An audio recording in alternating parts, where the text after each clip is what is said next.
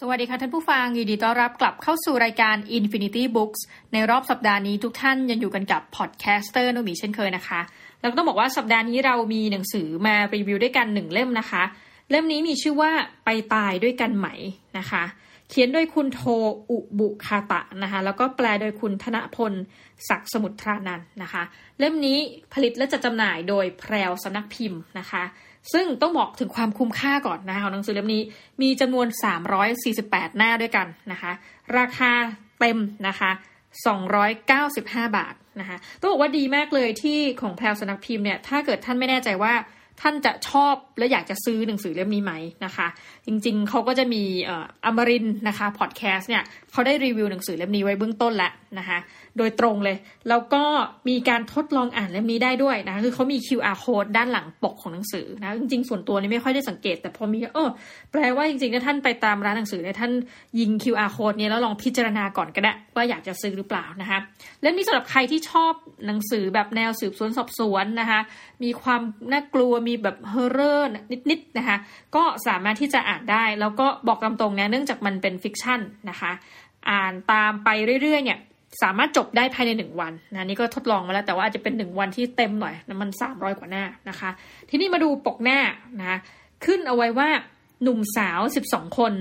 มารวมตัวกันเพื่อฆ่าตัวตายหมู่ แต่สิ่งที่ขัดขวางกลับเป็นศพที่สิบสามนะคะหน้าปกเนี่ยก็จะเป็นเหมือนกับมันทำให้เหมือนตัวอักษรแบบเขียนโดยผู้กันเนาะ ก็จะมี12นะคะแล้วก็แบบเป็นสีดำนะเป็นขีดขีดๆ12เหมือนนับเวลาเรานับคนนะแล้วก็จะมีสีแดงอันหนึ่งนะคะเป็น13ปกหลังนะคะเขียนว่าเราเด็กหนุ่มเด็กสาวทั้ง12คนมารวมตัวกันในโรงพยาบาลร้าง เป้าหมายคือการตายอย่างสงบทว่าบนเตียงในโรงพยาบาลกลับมีศพของเด็กหนุ่มคนที่ 13 นอนอยู่ เขาคือใครนะคะเหตุใดจึงมาอยู่ที่นี่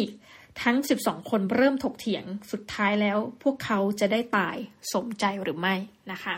เอาแหละ หลังจากอ่านเล่มนี้ตั้งแต่ต้นจนจบนะคะก็มีความรู้สึกที่อยากจะเชื่อมโยงเกี่ยวกับเเรื่องราวและบริบทของญี่ปุ่นสักหน่อยนะคะ เดี๋ยวเราไปดูกันว่าจริงๆเขามี5 5บทด้วยกันนะบทหนึ่งก็จะแบบหนาๆเลยนะคะบทแรกพูดถึงเรื่องของการชุมนุมกันนะอันนี้ก็จะเล่าคร่าวๆนะไปทีละสเต็ปก่อนนะการชุมนุมก็คือหมายความว่า คนทั้ง 12 คนเนี่ยเขามีการเตรียมตัวมาก่อนนะะมีการทำแบบทดสอบนะคะแล้วก็คนที่ผ่านแบบทดสอบเนี่ยคือต้องทำจนเสร็จนะนะคะก็จะได้เข้ามาเหมือนแบบมีตัวเลือกนะคะไปรวมตัวกันที่โรงพยาบาลร้าง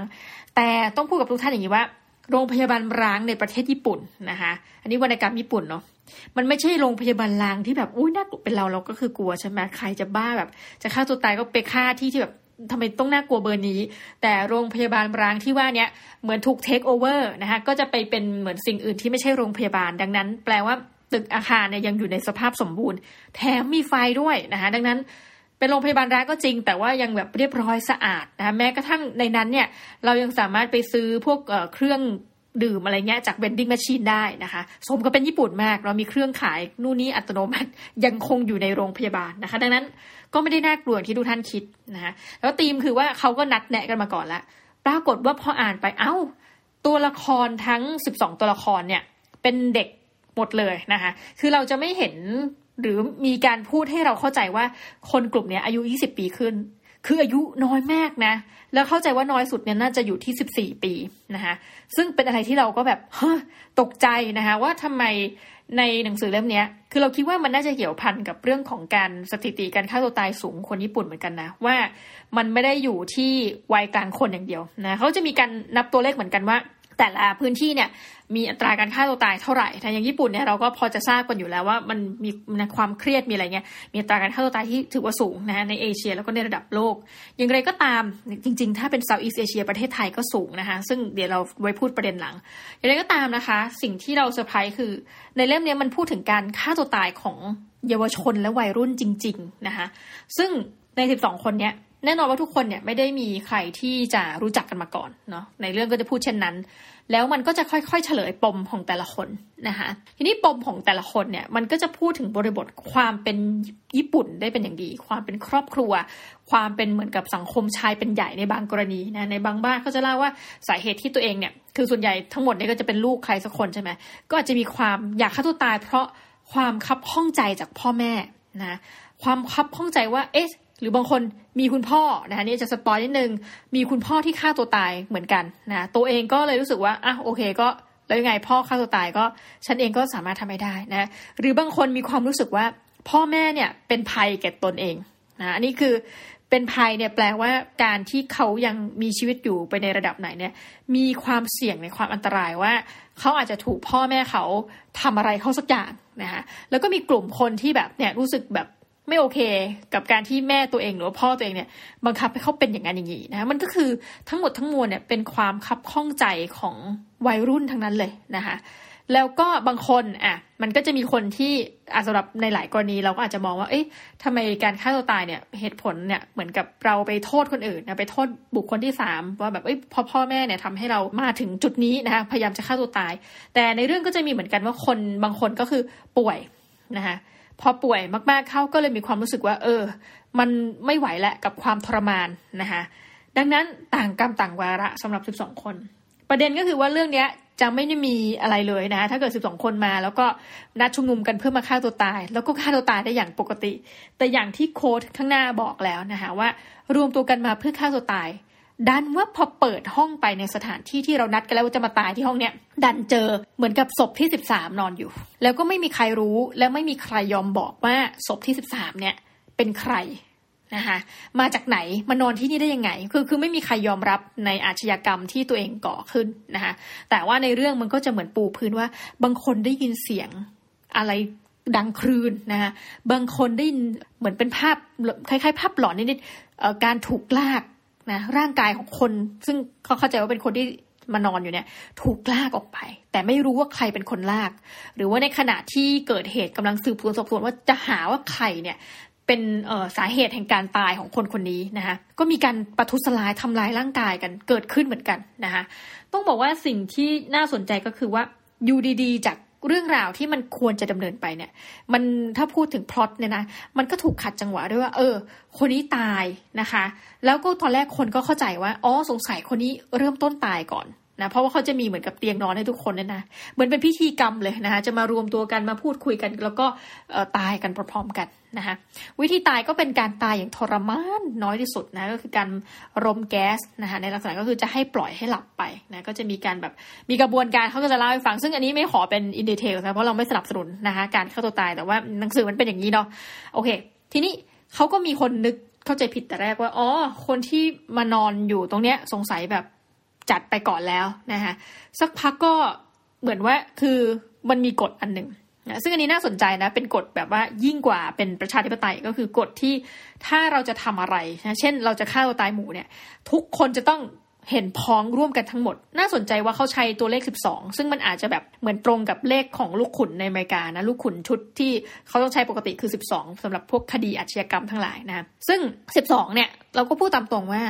ถ้าเป็น12ก็เหมือนกันหลักการเดียวกันต้องเห็นพ้องกันทุกคนว่าคนนี้ผิด หรือว่าคนนี้ไม่ผิดนะคะถ้าไม่เห็นพ้องต้องกันมันจะเรียกว่าฮังจูรี่นะคะเราก็เลยไปนู่นเลยแต่รู้สึกว่าเออเปรียบเทียบได้น่าสนใจว่า มันเป็นกระบวนการคล้ายกันคือเอามติต้องเป็นเอกฉันนะปรากฏว่ามันก็ไม่เป็นเอกฉันนาทีทุกท่านการฆ่าตัวตายก็ดีเลย์ไปเรื่อยนะเพราะว่าก็มีคนบอกว่าอ้าวแล้วถ้าเกิดว่าเนี่ยคนนี้มานอนอยู่ แล้วเขาก็จะมันแล้วบอกว่าจะตายสิบสองคนนะมีหลักฐาน จะคือจะชี้แจงตำรวจให้เรียบร้อยที่คนเขาที่มาช่วยจัดงานนะบอกเออจะชี้แจงตำรวจยังไงอ้าวแต่มันมีสิบสามคนก็มีคนกังวลแล้วก็มีคนแบบ panic ว่าอ้าวไม่อย่างนั้นฉันก็จะถูกกล่าวหาเป็นฆาตกรหรือเปล่านะแล้วก็มีคนในกลุ่มเนี่ยคือแต่ละคนก็จะแบบให้เป็น character ที่ต่างกันนะก็จะมีคนหนึ่งที่ทำตัวเหมือนเป็นนักสืบนะก็ไปดูศพแล้วก็แบบเฮ้ยไม่ได้ละ คนเนี้ยไม่ได้มาเอง คือแบบเอ๊ะเนียนมาหรือเปล่าหรืออะไรเงี้ยไม่คนนี้ไม่ได้มาเองแต่คนเนี้ย เหมือนถูกจงใจมาวางไว้ แปลว่าเนี่ยคือคดีฆาตกรรมนะมันก็เริ่มโปะมาจากนั้นนะเป็นว่าคดีฆาตกรรม ก็จะมีบางคนที่รู้สึกอยากเร่ง โอ้ยเมื่อไหร่จะตายเร็วๆเข้านะคะฉันรู้สึกว่าเสียเวลามากและกรุณาตายแต่ว่าเนื่องจากว่ากฎ อย่างที่บอกทุกท่านนะคะว่า ก็ต้องโหวตว่าจะเอาอยัางไง ปรากฏว่าคนก็คือไม่เอกฉันสักทีนะดังนั้นเขาก็พอไม่เอกฉันเนี่ยก็จะเป็นการยืดเวลาการเสียชีวิตทุกคนนะก็ยืดทีละ30นาที30นาทีนะแล้วบางส่วนก็มีการพักด้วยนะบอกโอเค ไม่ไหวนะคะ คุยกันไม่ไหวพักก่อนนะคะ แล้วเดี๋ยวกลับมาใหม่ ทีนี้จุดที่ว่ามันทำให้หนังสือเล่มเนี้ยมันมันน่าติดตามสำหรับคนที่ชอบแบบนี้นะคะฟิกชันแนวเนี้ยก็คือว่าหนึ่ง แล้วสุดท้ายใครเป็นฆาตกร เรื่องราวมันเป็นอย่างไร แล้วก็พยายามที่จะเหมือนกับช่วยตัวละครในการไขนะคะในบางครั้งเนี่ยก็จะมีคนเหมือนกับเฉลยมาแล้วว่าเฮ้ยคนเนี้ยนายคือฆาตกรนะคะแล้วเรื่องมันก็จะไปพลิกอีกว่า เอ้ย แล้วฆาตกรเนี่ยเหมือนจงใจทำให้ตายหรือเปล่า ฆาตกรมีผู้สมรู้ร่วมคิดไหมนะ แล้วก็มีทฤษฎีเหมือนแบบทฤษฎีสมคบคิดต่างๆ ออกมาว่า เอ้ย ไม่น่าจะใช่ว่าคนเนี้ยเป็นฆาตกรคนเดียว มันต้องมีผู้สมรู้ร่วมคิด เพราะว่าตอนที่เข้ามายังตึกเนี่ยนะคะ คือเขาบอกว่าจริงๆต้องเข้ามาทางประตูหลัง ปรากฏว่ามีคนบอกว่าเฮ้ยไม่จริง เข้าประตูหน้าก็เข้าได้ แต่คนที่จัดงานบอกไม่ไม่ใช่ครับ ผมล็อกไว้เรียบร้อยนะคะหรือว่าหลายคนก็จะเจออะไรที่แปลกๆอย่างเช่นเหมือนกับเอ๊ะตรงนี้เหมือนไม่ได้มีคนอยู่เนี่ย แต่ทำไมเหมือนได้ยินเสียง แบบตู้อของตกลงมาจากตู้เวนดิ้งมาชีนแปลว่าต้องมีใครอยู่ พอไปดูอ้าวไม่มีใครนะก็คือจะมีอะไรที่แปลกๆ หรือการพบนะคะทำให้รู้ว่าเออคนเนี้ยกลายเป็นศพก็คือมีการค้นพบว่าเออมันมีของแปลกๆ ที่ไม่ควรจะอยู่ตรงเนี้ยมาอยู่ก็คือ ไปเจอรองเท้าที่ตกหล่นอยู่ นะซึ่งถ้าเป็นเราปกติคือเอาโรงพยาบาลล้างมันเป็นไรแล้วคนก็ทิ้งหนุนทิ้งนี่ทิ้งนั่นใช่ไหมแต่เผอิญเป็นโรงพยาบาลล้างญี่ปุ่นค่ะทุกท่านยังคงความเป็นญี่ปุ่นคือความสะอาด ดังนั้นการตกของรองเท้านะทั้งสองข้างเนี่ยมันก็เลยเป็นอะไรที่แปลกๆนะนำมาซึ่งกระบวนการสอบสวน ซึ่งทั้งหมดทั้งมวลเนี่ยเราก็จะตามว่าโอเค ตกลงแล้วใครเป็นฆาตกรนะที่ต้องอยากรู้ต่อไปนะแล้วถ้าบอกมีผู้สมรู้ร่วมคิด แล้วคนที่เดาเราก็จะคิดอ้าวแล้วมันเดาถูกหรือเปล่า ว่าถ้างั้นมีมากกว่าสองคนนะฮะแล้วสุดท้ายตอนจบ คือมันก็จะเฉลยไปทีละเปลาะนะคะต้องขอขอบคุณแม่หนังสือเล่มนี้สุดท้ายเฉลยว่าเออทั้งหมดทั้งมวลเนี่ยแต่ละประเด็นเนี่ยเป็นฝีมือใครนะคะแล้วก็สมรู้ร่วมคิดมากกว่าหนึ่งคน จริงหรือเปล่าก็คือตอนแรกเนี่ยทุกคนก็ไม่มีใครสารภาพ แต่พอต้องบอกงี้นะถูกจับโป๊ะแตกถึงค่อยสารภาพนะแล้วก็นักสืบเนี่ยก็เก่งมากก็มีการเรียงลำดับว่าใครมาก่อนมาหลังนะคะ คือคนมาก่อนมาหลัง คือเข้าโรงพยาบาลมาก่อนมาหลัง แล้วใครเข้าไปยังห้องที่เราจะเตรียมพิธีการจัดการฆ่าตัวตายก่อนหลัง แล้วก็แบบพูดไปเสร็จปุ๊บเขาบอกเฮ้ยมีบางคน ซึ่งเอาพูดตามตรงนะพออ่านแล้วมันดึกๆเข้าเราก็ตามไม่ทันมีบางคนในที่นี้ไม่ได้พูดความจริง เราก็จะแบบแอบ สำหรับคนในมุมคนอ่านนะคะ เราก็จะรู้สึกว่า เอ๊ะเออพี่รู้ได้ยังไงอะคะ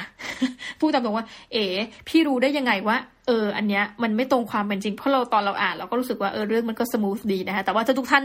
เออตั้งใจแล้วแบบอ่านในช่วงเวลาที่ท่านยังตื่นเต็มร้อยเปอร์เซ็นเนี่ยอาจจะไม่เหมือนกับเราที่มารีวิววันนี้เนาะมันก็เลยแบบเออน่าติดตามแล้วสุดท้ายเนี่ยสิ่งที่เรื่องมันจะไปเฉลยแล้วเราคิดว่าน่าจะเป็นพล็อตที่ทุกคนอยากจะฟังนะก็คือว่า เพราะว่ามันพูดถึงวัยรุ่น เป็นวัยเยาวชนที่อนาคตควรจะมีอีกยาวนานมากเนี่ย